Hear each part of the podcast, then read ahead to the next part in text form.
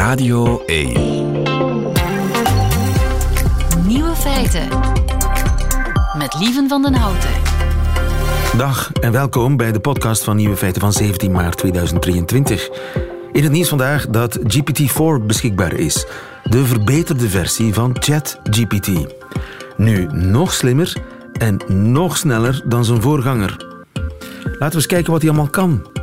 Hey GPT-4, wat is Nieuwe Feiten? Nieuwe Feiten is een radioprogramma op Radio 1 dat elke weekdag van 12 tot 13 uur wordt uitgezonden.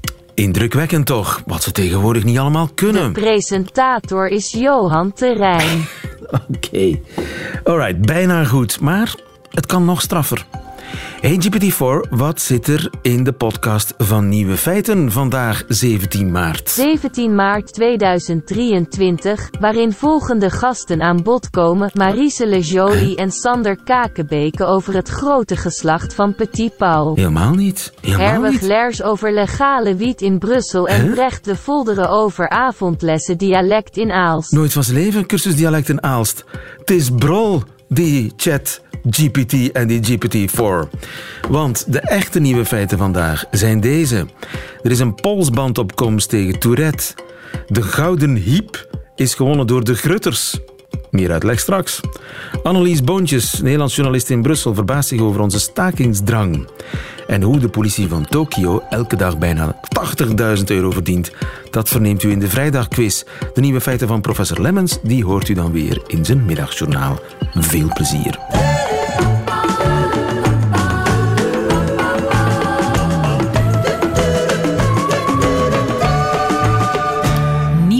Heeft u last van Tourette? Dan heb ik goed nieuws voor u. Er is namelijk een machientje in de markt dat u kan helpen. Dokter Van der Linden, goedemiddag. Goedemiddag. U bent gespecialiseerd in Tourette. Tourette, eh, dat weet ik, dat zijn van die oncontroleerbare tics. eh, zowel bewegingen als kreten. En nu is in Engeland de, de New Pulse, ik weet niet hoe ik het moet uitspreken, New Pulse, New Pulse getest. Bij 120 mensen met Tourette. De, de New Pulse, wat is dat voor een ding? Nou ja, misschien is het, denk ik, wel belangrijk om even uit te leggen wat Tourette precies is natuurlijk. Hè? Dat zijn dus die, eh, die ondwingbare geluiden die je maakt en, eh, en, en bewegingen... die voortvloeien uit bepaalde signalen in de hersens... die je niet kan, eh, of die je wel tijdelijk kan onderdrukken, maar niet volledig. En waar, waar je dus de hele tijd last van hebt. Daarbij moet ik wel zeggen dat een groot gedeelte van alle Tourette-kinderen... want het begint op kinderleeftijd op volwassen leeftijd eigenlijk geen last meer heeft van zijn Tourette. Dus Tourette in principe is voor een groot, gedeel, voor een groot deel van de patiënten eh, een niet al te grote aandoening. Maar voor degene die dat blijven behouden is dan zo'n neupuls eh, wel belangrijk.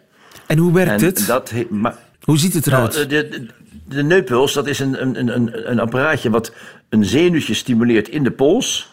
Eh, die stuurt signalen naar de hersens toe. En die signalen die in de hersens binnenkomen, die kunnen, hoe dat precies werkt weten we niet, de tics voor een deel onderdrukken. Dus voor eh, een groot deel van de patiënten is er een, toch een reductie van meer dan, eh, meer dan 35, eh 40 procent. Dat is veel, 40% reductie. Ja, dat is veel, ja.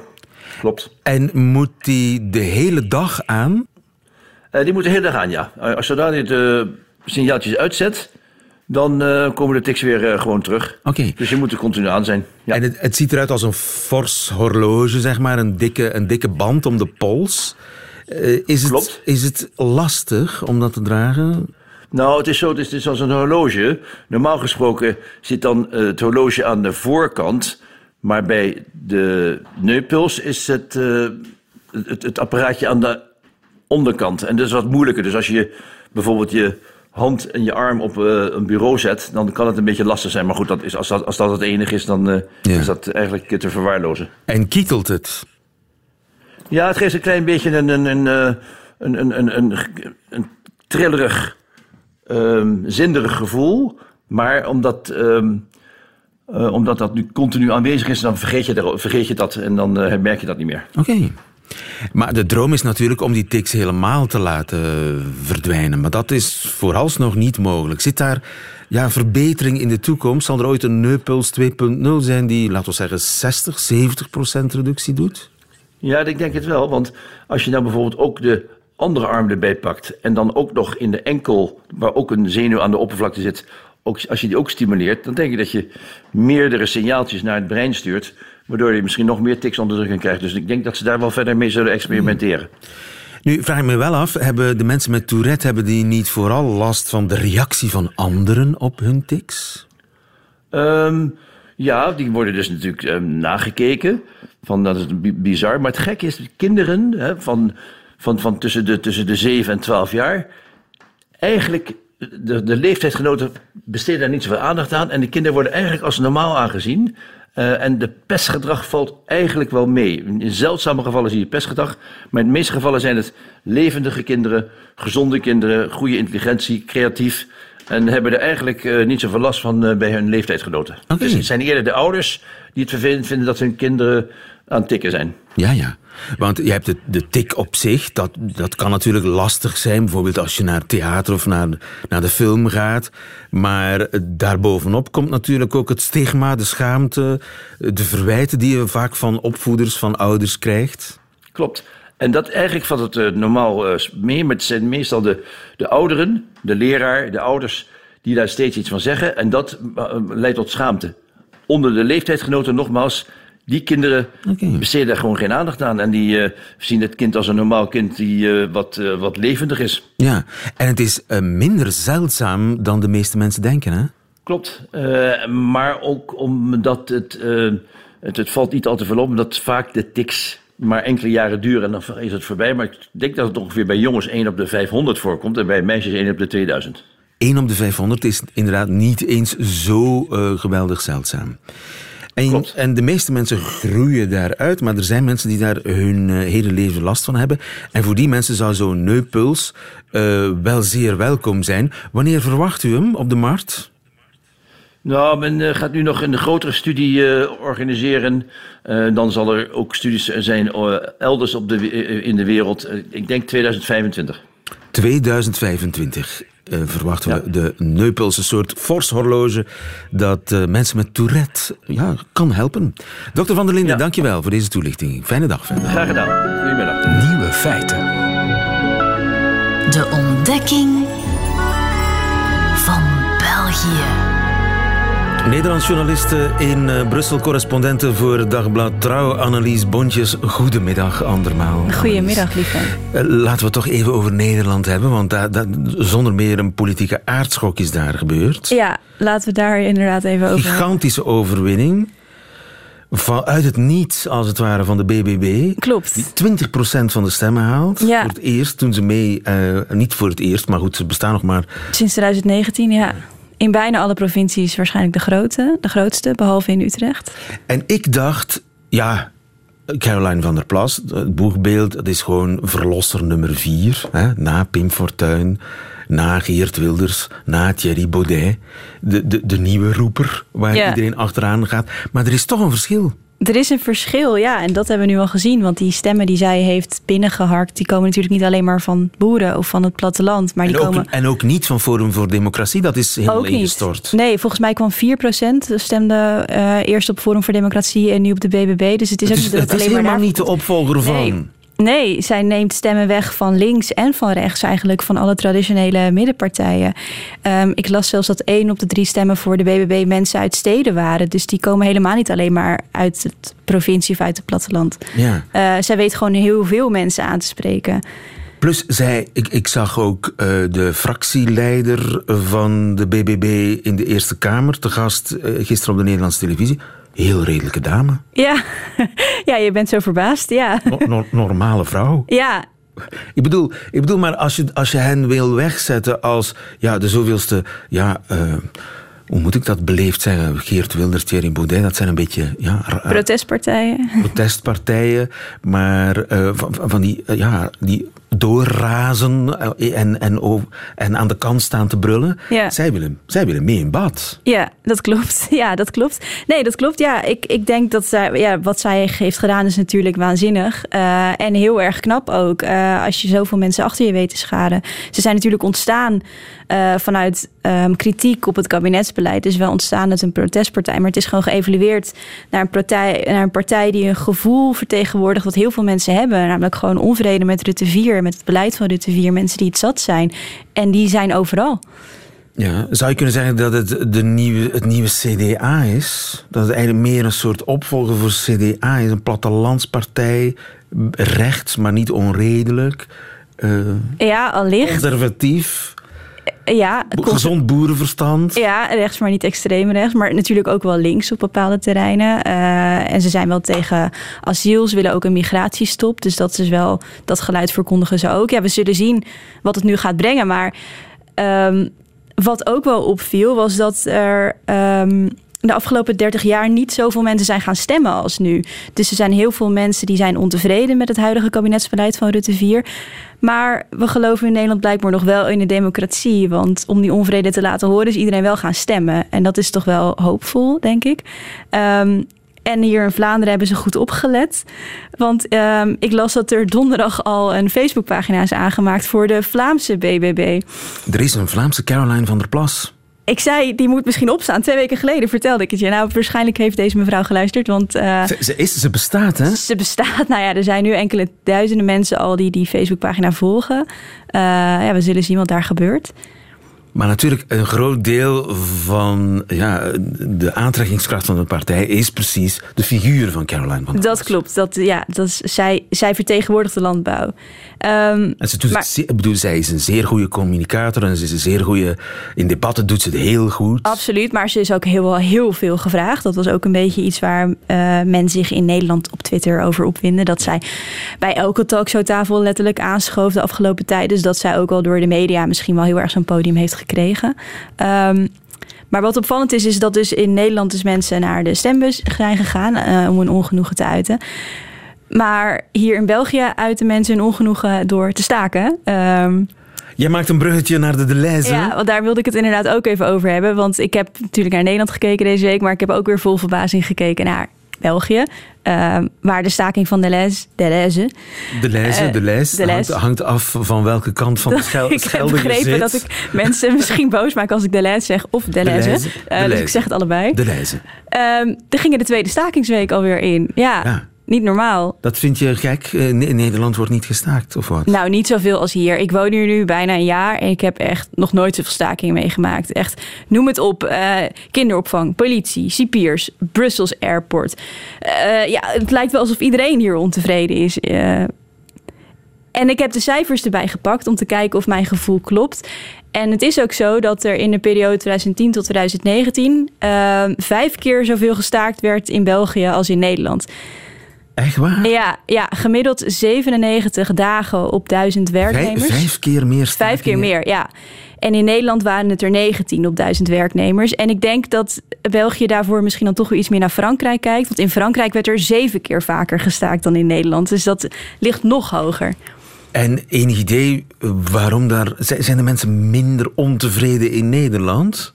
Uh, dat denk ik niet, maar het zit denk ik wel iets minder in de volksaard om uh, de straat op te gaan. Hoewel, dat is of ook... Op te staken. Op te staken, ja. Er wordt, er wordt tot het einde toe gepolderd. Er wordt tot het einde toe gepolderd. Ja, we moeten er toch uitkomen. Maar ik denk dat dat wel iets is wat heerst. Maar ik denk ook dat dat misschien aan het veranderen is. Want laatst uh, was er een staking van het streekvervoer in Nederland. De vuilnisophalers gingen staken. En deze week was er een staking van de ziekenhuizen. Um, en de FNV, dat is de grootste vakbond in Nederland, die spreekt nu van een stakingsgolf. Dus volgens mij zijn wat dat betreft België een beetje aan het achterna gaan. We dus groeien naar elkaar toe. We hebben van elkaar wat geleerd, denk ik, deze week. Ja. Uh, twee weken al staking bij de lijst. Ja. De vraag is of ze het volhouden. Dat is natuurlijk uh, dat is echt een krachtmeting. We volgen het natuurlijk hier bij Radio 1 uiteraard.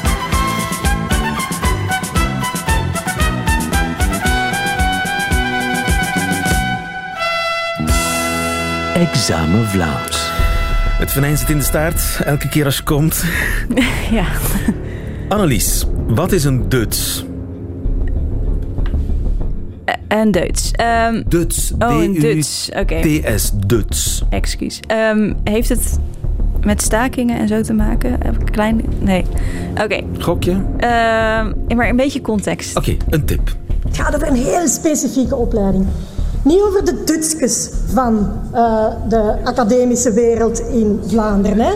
Dit is een eh, fragment eh, uit het parlement. Oh, Gwendoline Rutten Ja. die zegt... Het gaat hier wel niet over de Dutskes van de academische wereld. en zijn dat een beetje dan de, de, de snobs of zo? Zeg maar de mensen die een beetje uit de, de hoogte doen? Nee! Oh. De snop is iets anders. Eh Duts is een sukkel eigenlijk. Oh, oké. Letters. De Dutske.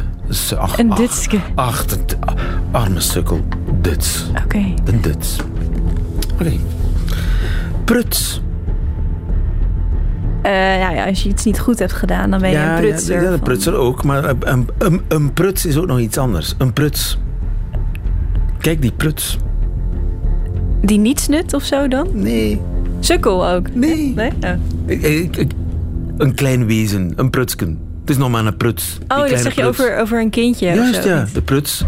Of, of, of je hebt iets op je bord liggen. Het is kleiner dan verwacht. Oei, het is maar een pruts. Oh, echt? Ja. Als je naar een duur restaurant gaat. Bijvoorbeeld. Eh, een kluts. Een kluts. Vaak een klutske. Ja. Je kan de kluts kwijt zijn.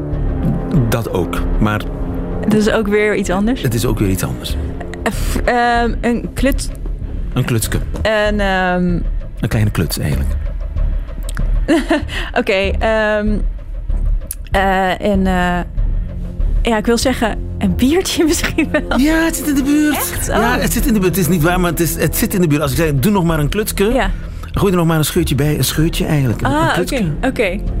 Oké. Oeh, ik pakte er niet veel van. Hè? Eh, goed gegokt. Goed, goed gezocht in elk geval. Je deed goed mee. Nee, wel mijn best.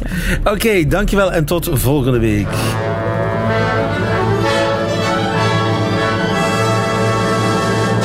Nieuwe feiten. En de Gouden Hiep, die gaat dit jaar naar de Grutters. Goedemiddag, Theo van Langveld. Goedemiddag. Theo van Langveld, u organiseert het Nederlands kampioenschap Maasheggenvlechten. Wat is de Gouden, klopt, ja. Wat is de Gouden Hiep? Een hiep is een eh Brabants dialectwoord voor een, eh, een platte bijl. En die gebruikten de boeren vroeger om eh, houtschansen te maken, bossenhout, waarmee ze de, de kachel en de sopot stookten. En die hiep die werd gebruikt eh, eh, ja, tijdens de eerste, na de Eerste en Tweede Wereldoorlog voor het, eh, het kappen van de meidoren. Van de Meidoren. En het voorbije weekend was het Nederlands kampioenschap Maasheggenvlechten, Maasheggenvlechten, dat u heeft georganiseerd. En de Grutters hebben gewonnen. Dus dat is iets wat je in ploegverband speelt. Ja, een, teamverband, ja. Ja. Een team bestaat uit minimaal drie personen. En dan krijgt zo'n team krijgt, eh 10 meter meidoornhaag om te bewerken. En dat is een struweel. En dat moet dan na een, een dag, na een uurtje of vijf, zes werken, moet dat omgetoverd worden in een eh, mooie gevlochten eh, haag. Ja, een gevlochten haag. Dat is dat Maasvlechten.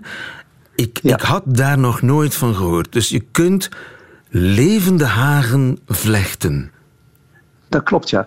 Het, is een, eh, het gebeurde in de middeleeuwen heel vaak. Toen was er nog geen puntdraad. Dus de boeren hadden wel behoefte, zeker op de hoger gelegen delen in Nederland, hadden de boeren wel behoefte om een eh, afrastering te maken, dat het vee niet eh, wegliep of dat eh, een, een vos of een wolf niet makkelijk bij, bij de schapen kon. En nou, ik zei al, dat was geen puntdraad, dus ze moesten andere methodes vinden om een, een veekering te maken. En dat gebeurde via het inkappen en het inzagen en het leggen van, van meidoren. Waardoor een, een, robuuste haag ontstond waar geen koe, geen schaap doorheen kan.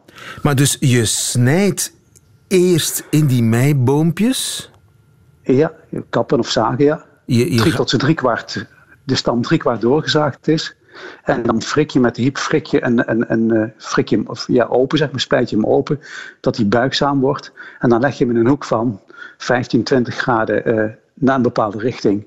En dan komt laag op laag, zodat je een, eh, een mooie, eh, dichte eh, ja, afrastering krijgt, zeg maar. Maar dus daar komen geen dode takken tussen gevlochten. Ook de takken die je erin vlecht, Nee, hoor, die, die- zijn levend. Die zijn levend en die groeien door. Want er is een, een derde van de bast is nog intact. En dat is voldoende voor de meidoorn, voor de sapstroom, dat de, de struik door kan groeien.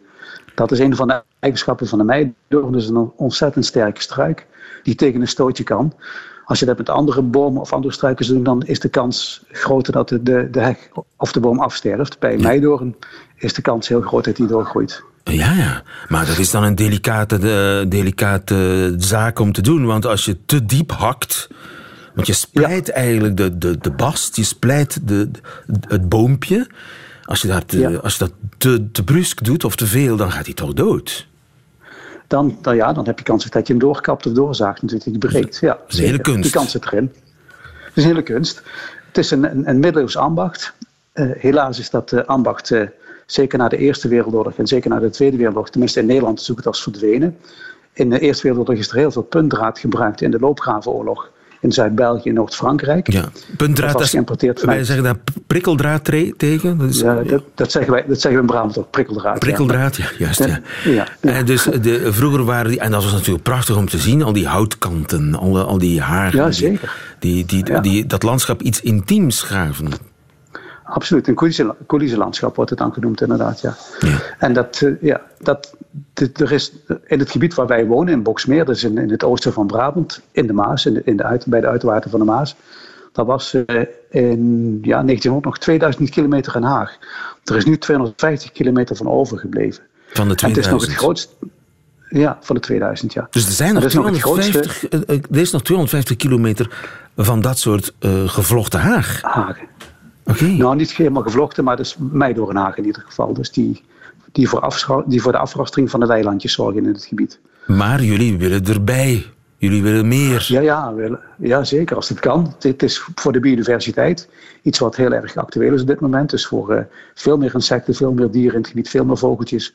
Eh, op een goede natuurlijke manier het, het eh, landschap onderhouden. Dat is eigenlijk eh, eh, de, de hoofdzaak van waarom wij het haaggevlechten heel erg promoten. En proberen daar meer aandacht voor te krijgen. Ja. En, En op al- deze manier lukt dat. en eh, dus die, die eh, gevlochten hagen die vorig weekend in het kader van het kampioenschap, het Nederlands kampioenschap zijn gemaakt, die blijven gewoon staan. Die blijven staan en die groeien weer uit. Tot we misschien over vijf, zes, zeven jaar weer opnieuw eh, die heg gaan vlechten. Oké, want hij Dus, moet eh, bijgevlochten worden om de zeven jaar. Ja, ja, ja. Je moet hem, je moet hem onderhouden, inderdaad, ja. En het resultaat is een dicht aaneengegroeide haag. Ja, een om, omrastering, zeg maar, in plaats van puntenraad. Oké, en het moet meidoorn zijn, of het mag ook sleedoorn zijn. Eh, sleedoorn is moeilijk, dat, die overleeft het niet. Oké. Sleedoorn is een wat, ook, een sleedoorn is een wat lastige struik. Die is erg, eh, breidt zich heel erg uit via, via wortelstokken. Die laat zich niet zo makkelijk in toom houden dan de meidoorn. Het is... eh, hopelijk wordt het weer zoals vroeger, of wordt het het landschap wat intiemer, want nu is het echt open. Het zijn allemaal biljartlakens, zeker in Nederland. Ja. heb je van die eindeloze Precies. grote velden. Weilanden. En eh Ja. heimwee hebben we naar de, de houtkanten van vroeger, eh, het, eh, de gevlochten hagen. Maar Ja. het Nederlands kampioenschap Maashagevlechten, georganiseerd door jou, Theo van Langveld, met een gouden hiep als hoofdprijs, die gaat daar wat aan doen. Mag ik u heel veel succes wensen, Theo van Langveld. Dank je Dankjewel. wel. Goedemiddag. Goed, tot ziens.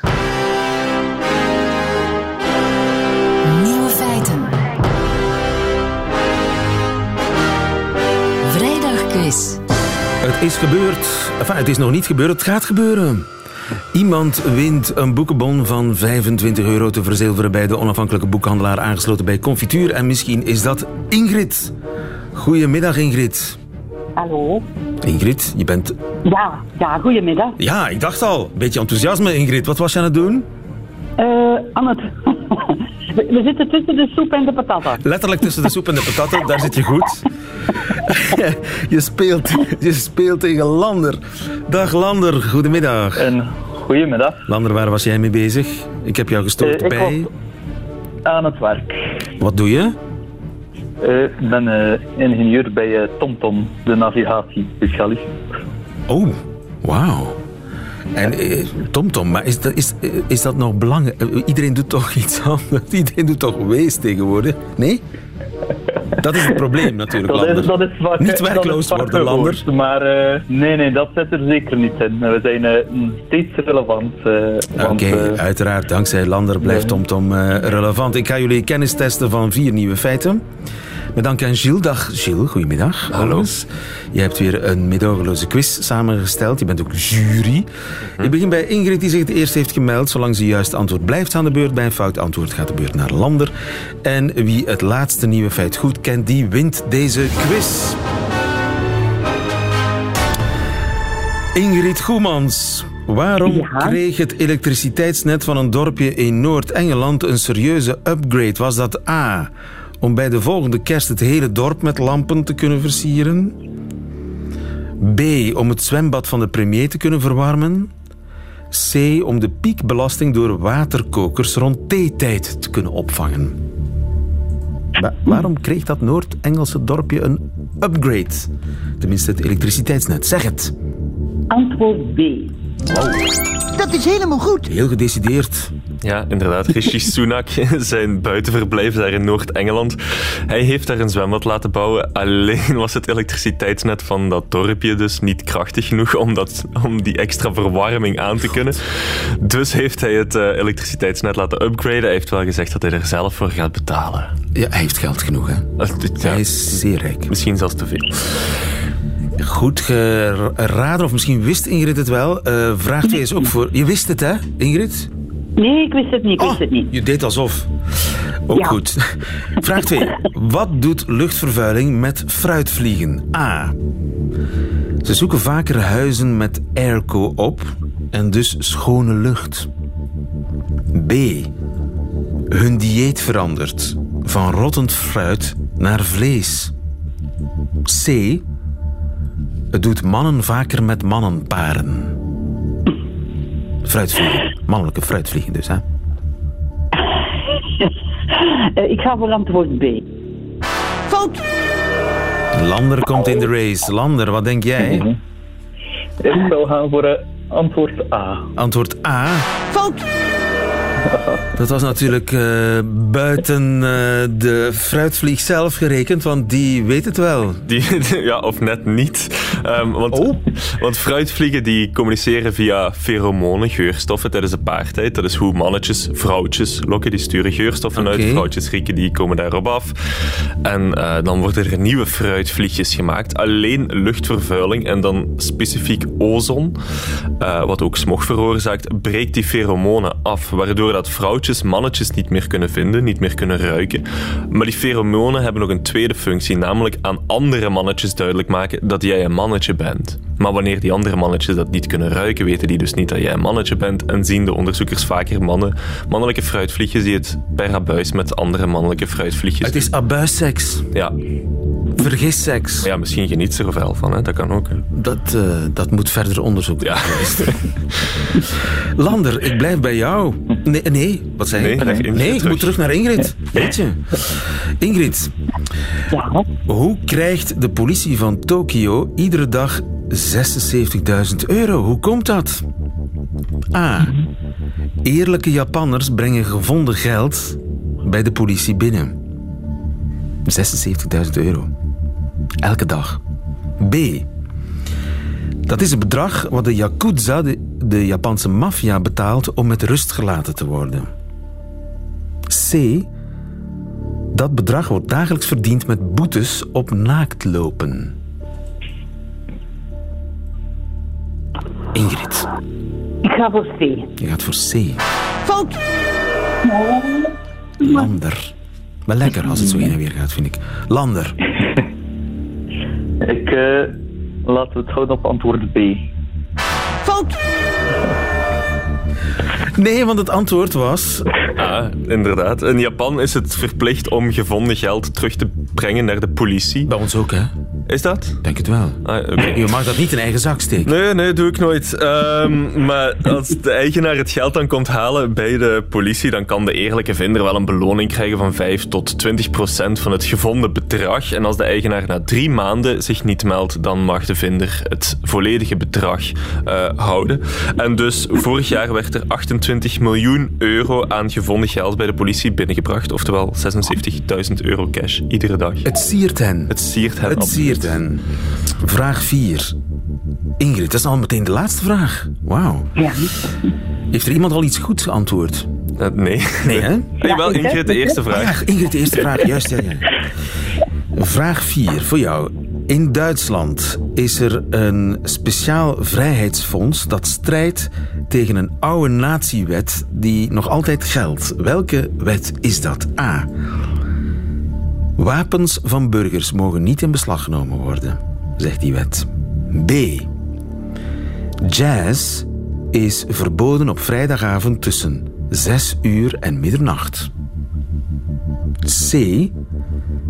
Mensen die boetes krijgen voor zwart rijden en die niet kunnen betalen, die moeten naar de gevangenis.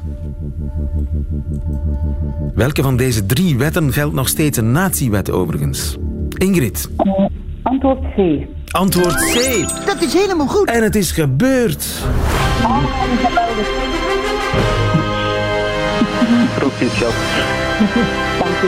Ingrid Goemans, je krijgt dikke proficiat van Lander van der Gucht. Sorry Lander, maar het zal voor een andere keer zijn. Terug naar de TomTom.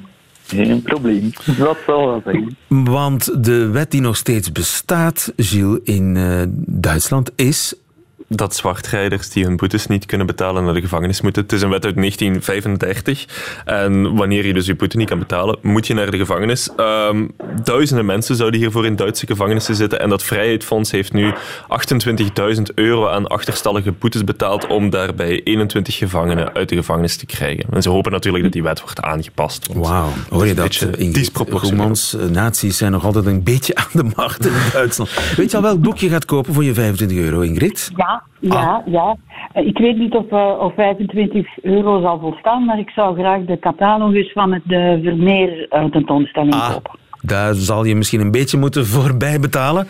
Maar ik vind het een uitstekend idee, Ingrid. Ga je kijken naar de tentoonstelling? Nee. Ze is al uitverkocht. Helemaal uitverkocht. Jammer, jammer.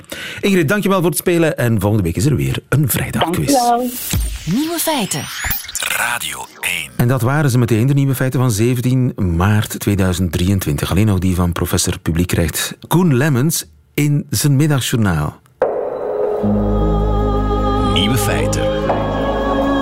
Middagjournaal.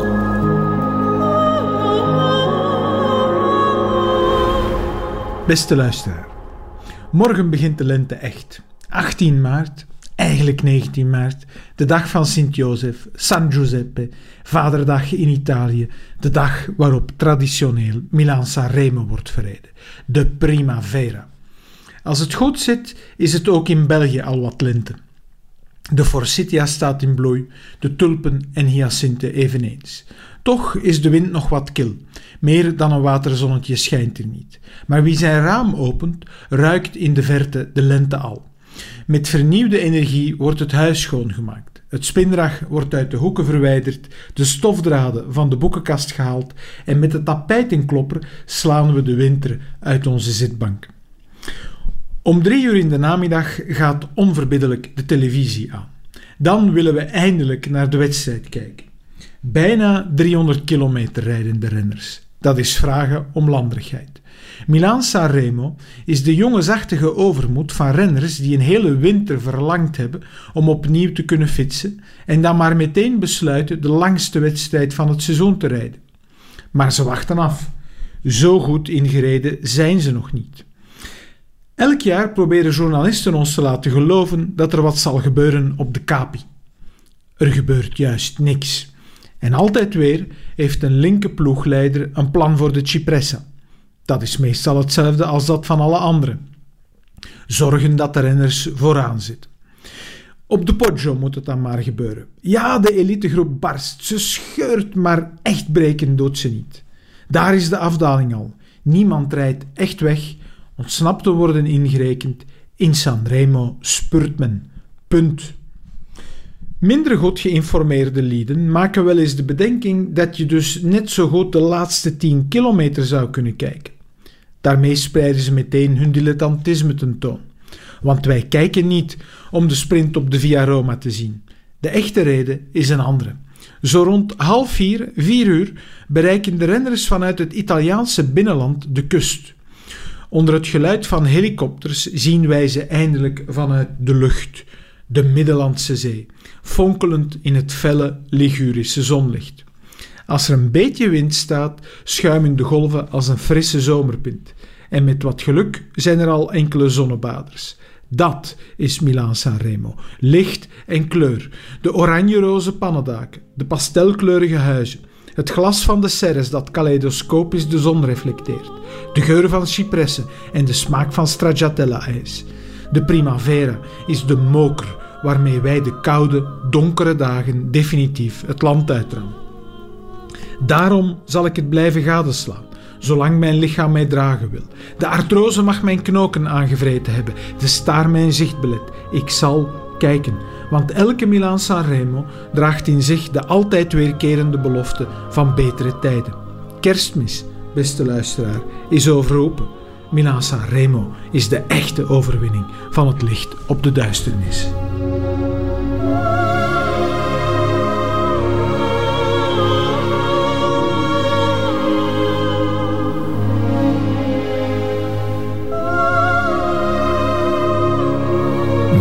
Milaan Sanremo, inderdaad. Eh, Professor Lemmens in zijn middagjournaal. Einde van deze podcast. Hoort u liever de volledige nieuwe feiten met de muziek erbij? Dat kan natuurlijk elke werkdag live tussen 12 en 1 op Radio 1.